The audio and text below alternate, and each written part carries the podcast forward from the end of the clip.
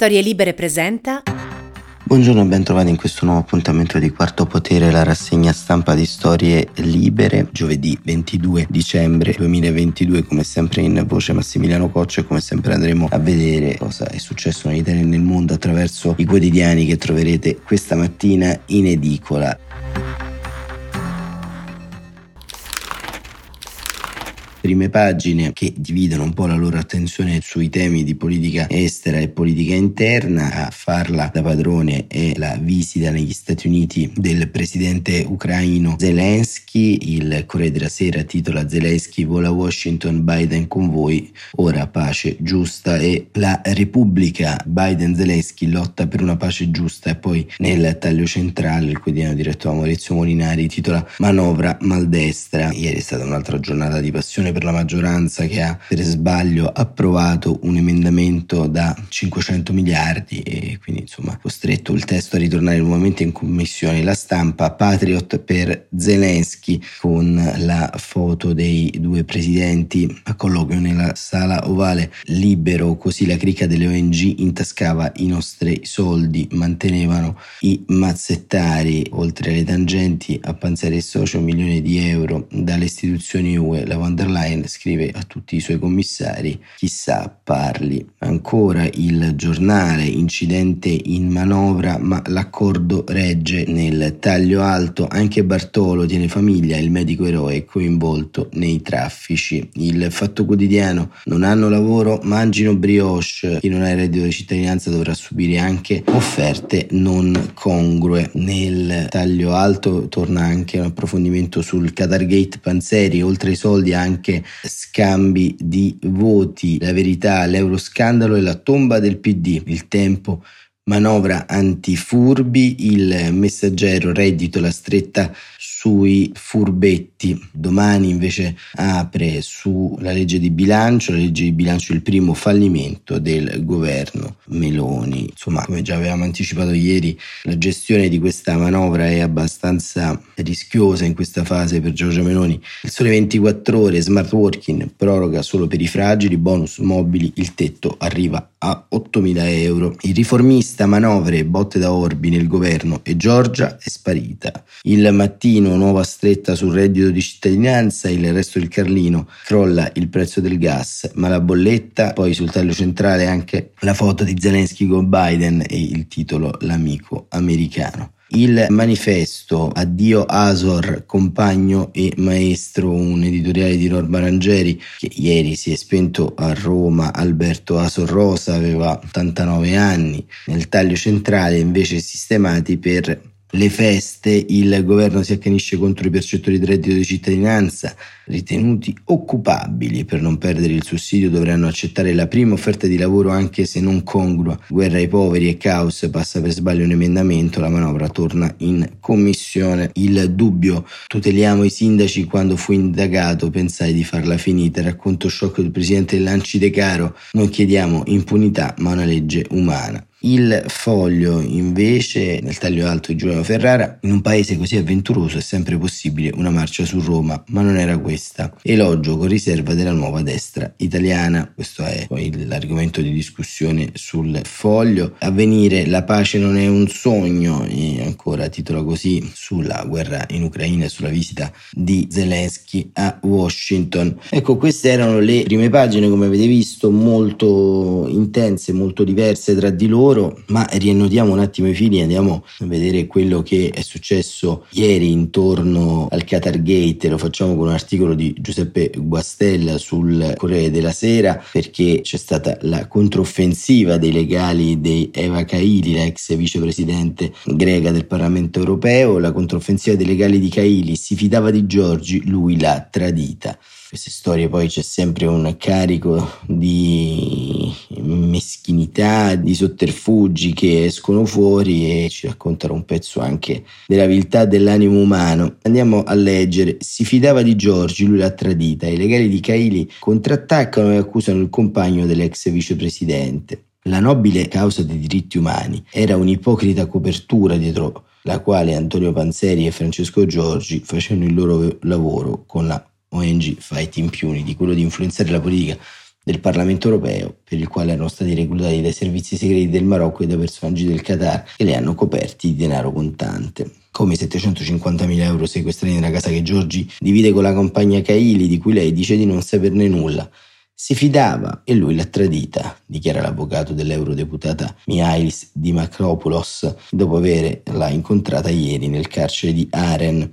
I servizi belgi che hanno dato il via all'inchiesta sono convinti che siano girati diversi milioni di euro partiti da Marocco e Qatar per evitare iniziative politiche che potevano danneggiare l'immagine di questi paesi, non sempre in prima linea nel rispetto ai diritti umani. Che fine hanno fatto? La risposta arriva da un'informalia degli 007 che per mesi hanno tenuto sotto controllo Panzeri e Giorgi, i quali scrivono che facevano squadra con il deputato europeo Andrea Cozzolino, sospeso dal PD. Giorgi vorrebbe investire in un immobile Panzeri usa il denaro in due modi, scrivono, per mantenere un tenore di vita superiore alle sue entrate e per pagare personaggi di vertice nel mondo delle istituzioni europee. Chi siano e quanto hanno avuto non è chiaro. I magistrati sospettano che qualcosa sia finito anche a Nicolò Figattalamanca, segretario dell'ONG Non Peace Without Justice, arrestato, che ha acquistato per 230.000 euro un appartamento a Cervinia che è stato sequestrato su richiesta del giudice Michel Claes, nonostante i suoi avvocati abbiano dimostrato come sia stato stipulato un mutuo da 200.000 euro ed il resto arrivasse dalla famiglia, scrive Guastella. Le indagini parlano di una rete che corrompeva ricevendo direttive dall'agente marocchino Mohamed Baldraché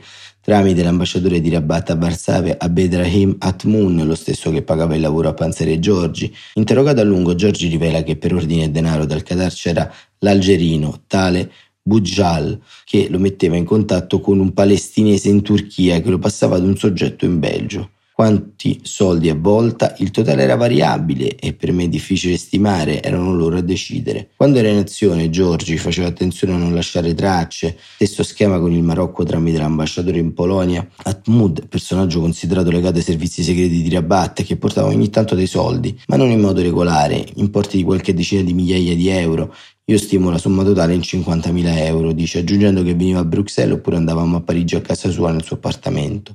Quando andavamo a prendere dei soldi dicevamo che andavamo a prendere delle cravatte o degli abiti. Emerge infine un'analoga attività a favore della Mauritania, per la quale Giorgi sarebbe stato retribuito con un affitto, sembrerebbe fittizio per il suo appartamento da 1500 euro al mese più 300 di spese, mentre Panzeri avrebbe incassato 25.000 euro cash. Per oggi è prevista l'udienza in cui la difesa chiederà la scarcerazione di Eva Caili. Le cose sono difficili, ammette l'avvocato. Sono ottimista, è innocente. Così il Corriere della Sera racconta la vicenda Caili e ieri è stata anche la giornata di Andrea Cozzolino che con un comunicato stampa ha chiesto di parlare ai PM, come vi abbiamo raccontato, Cozzolino al momento non è indagato, è stato sospeso in via preventiva sia dal gruppo SD che dal Partito Democratico. E Simona Brandolini scrive questo pezzo sempre sul Corriere della Sera dal titolo Cozzolino chiede di parlare ai PM contro di me solo le azioni, ma voglio contribuire alla verità. Una mossa a sorpresa per rafforzare quello che sta dicendo anche ai pochi che lo hanno sentito in questi giorni. Sono estraneo ai fatti che stanno raccontando, non sono quello che stanno dipingendo. È sotto pressione Andrea Cozzolino che non risulta indagato. L'europarlamentare Dem, che il partito è temporaneamente sospeso, affida a un altro asciutto comunicato ciò che chiede ai magistrati belgi, ovvero essere ascoltato, scrive Brandolini, rinunciando all'immunità parlamentare. Da oltre una settimana, scrive, sono quotidianamente chiamato in causa sulla stampa nella vicenda Qatargate sulla base di sospetti e illazioni, pur non avendo ricevuto alcun avviso o comunicazione giudiziaria da parte delle autorità inquirenti. Essendo condizioni ingiuste e mortificanti, ho dato incarico ai miei avvocati, Federico Conte, Ezio Ferraro e Dimitri De Beco, di presentare al giudice istruttore belga Michel Kleis una formale istanza con la quale, pur dichiarandomi estraneo ai fatti, chiedo di essere sentito per contribuire all'accertamento della verità, rinunciando a tal fine alle guarentigie dell'immunità parlamentare. Un colpo di scena che di fatto anticipa la possibile richiesta della Procura di Bruxelles di autorizzazione a procedere nei confronti dell'eurodeputato napoletano. Sono passati 12 giorni da quando i riflettori sono stati puntati sui palazzi europei, dopo giorni in cui tutte le strade hanno portato sempre a Cozzolino, che si è subito autosospeso al gruppo SD e dimesso da coordinatore delle urgenze per conto dei socialisti. Il sabato scorso è a Napoli, chiuso in uno stretto riservo, rotto solo da un primo lungo comunicato stampa in cui rispedisce al mittente le accuse del suo assistente Francesco Giorgi, un'eredità di Antonio Panzeri, Giorgi, compagno di Eva Caili, il primo a tirare in ballo l'europarlamentare Campano, ma ora a inguagliarlo è Panzeri stesso. Non ho fatto nulla, è inaccettabile, va ripetendo. Il punto è che questa storia di mazzetta e corruzione a pesare sono state prima di tutto alcune coincidenze. Le prime appunto Francesco Giorgi, assistente parlamentare di Panzeri, poi di Cozzolino. Quando viene arrestato Cozzolino dice Giorgi è un ottimo tecnico, lo stimo moltissimo, ma non mi detta la linea. Le prime notizie parlano solo delle pressioni di un giro di agenti dal Qatar e di una risoluzione, in particolare quella del 24 novembre scorso per i diritti umani ai mondiali di calcio. In una mail di qualche giorno prima invita tutti i colleghi socialisti Cozzolino a votare contro una parte del testo in cui sosteneva che il Qatar avesse ottenuto i mondiali grazie alla corruzione. Il Parlamento UE non dovrebbe accusare un paese senza prove delle autorità giudiziarie competenti, si legge nel testo, è uno degli atti politici non certo passati inosservati anche dal suo partito. L'inchiesta si amplia e il nome di Cozzolino rispunta, ma questa volta c'entrano i servizi segreti del Marocco. A suo carico ci sarebbe addirittura un incontro con Mansour Yassine, capo degli 007 marocchini. Lui nega qualsiasi coinvolgimento. 15 dicembre, durante l'interrogatorio, Giorgi avrebbe avanzato più di un sospetto su di lui. Personalmente sono del tutto estraneo alle indagini, sono pronto a tutelare la mia storia e la mia onorabilità in ogni sede si difende. Ma è Panzeri a mettere il carico da 90, un accordo per evitare risoluzioni contrarie in cambio avremmo ricevuto 50.000 euro. Ai magistrati belgi Panzeri avrebbe parzialmente ammesso alcune delle accuse chiamando in causa altri. Pozzolino su tutti, controllate lui, dice l'ex parlamentare uscire dal carcere. E questo diciamo è quanto è avvenuto nella giornata di ieri per Andrea Cozzolino. Staremo a vedere un po' nei prossimi giorni, nelle prossime ore anche come evolverà la sua posizione. Ma rimanendo sempre in ambito di politica estera, però ci andiamo ad occupare di quello che è stato un incontro molto importante e di una visita molto importante che si sta svolgendo ancora in queste ore, ovvero il bilaterale Biden-Zelensky che è volato per la prima volta in un paese straniero dopo la guerra del 24 eh, febbraio e ce lo racconta sulla Repubblica Paolo Mastrorilli. Il giorno di Zelensky da Biden, vogliamo la pace, Putin no. Mastrorilli scrive non siete mai stati soli, non lo sarete mai. È la solenne promessa che Biden ha fatto ieri al leader ucraino Zelensky, ricevendolo alla Casa Bianca. Ha approvato un nuovo pacchetto di aiuti militari per 1,85 miliardi di dollari, inclusi i Patriot per la difesa dai missili che Putin sta lanciando sulle città, però ha ripetuto che non vuole scatenare la terza guerra mondiale o combattere con la Russia, ma mettere Kiev in condizioni di vincere sul terreno, per poi vincere anche sul tavolo delle trattative diplomatiche. Zelensky ha risposto che non sa quale possa essere una pace giusta perché le violenze scatenate dallo Stato terroristico russo hanno inflitto così tanto dolore alla nostra gente che sarà difficile convincerla a non cercare la vendetta. Il presidente ucraino è atterrato ieri a Washington verso mezzogiorno per il suo viaggio all'estero all'inizio dell'invasione, seduto davanti al caminetto dell'ufficio ovale ha consegnato a Biden la medaglia di un capitano della batteria di artiglieria americana HIMARS ricevuto il giorno prima durante la visita a Bakhmut, sul fronte più caldo della guerra. Il capo della Casa Bianca si è quasi commosso, non l'America merito, ma l'apprezzo moltissimo. Poi ha ricordato che la rivista Time lo ha appena messo in copertina negli USA e nel mondo, sei l'uomo dell'anno. In conferenza stampa Biden ha annunciato il nuovo pacchetto di aiuti, più di 45 miliardi in discussione al congresso dove in serata Zelensky ha tenuto un discorso. La lotta in corso non è solo per l'Ucraina, ma per difendere i principi sulla democrazia e la libertà. Sulle prospettive di pace ha detto che Putin non la vuole, ma noi aiutiamo Zelensky perché possa sedersi da vincitore al tavolo delle trattative, quando sarà pronto a parlare con i russi. Putin ha fallito e fallirà.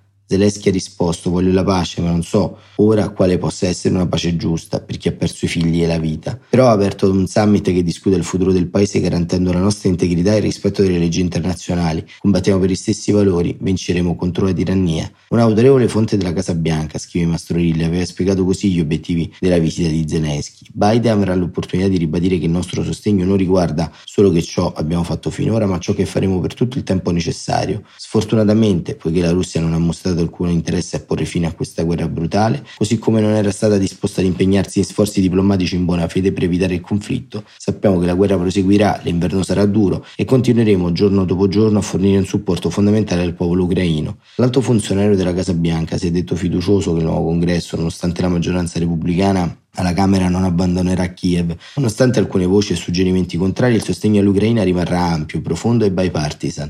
Quindi ha aggiunto, non si tratta di inviare un messaggio a un particolare partito politico, ma a Putin e al modo in cui conduce la sua sfera personale di questa guerra. E in più l'America sta parlando al mondo e sta dicendo che sarà con l'Ucraina per tutto il tempo necessario. Nessuna pressione invece per la trattativa. La Russia potrebbe porre fine alla guerra domani ritirandosi dall'Ucraina, ma non dimostra alcuna intenzione di farlo e di sedersi seriamente al tavolo. Quindi non vediamo la diplomazia che porrebbe alla fine della guerra a condizioni giuste come un orizzonte a breve termine. Perciò il presidente è stato assolutamente chiaro fin dall'inizio e che il suo principio è niente sull'Ucraina senza l'Ucraina. Non farà pressione o spingerà Zelensky al tavolo dei negoziati, ma lavorerà voilà.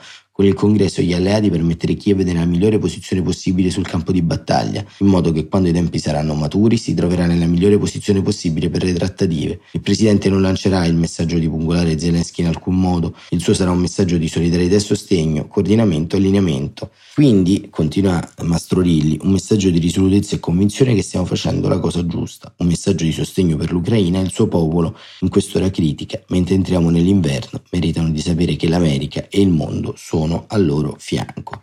E questa era la sintesi politica del viaggio eh, di Zelensky negli Stati Uniti dove ha incontrato il presidente Biden, una sintesi che appunto ci racconta come siano anche false le notizie circolate negli scorsi giorni in cui si parlava di un allentamento del sostegno statunitense alla causa ucraina e vedete insomma come continuamente l'opera di disinformazia intorno a questo conflitto si fa alta, lo si vede e vive sulle televisioni ma anche e soprattutto sui giornali che spesso traducono un po' a piacimento le tante notizie che vengono intorno a questo conflitto.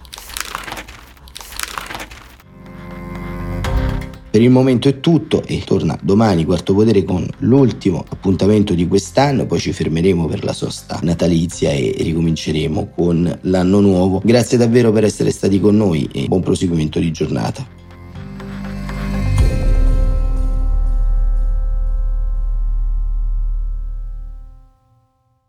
Una produzione storielibere.fm di Gianandrea Cerone e Rossana De Michele.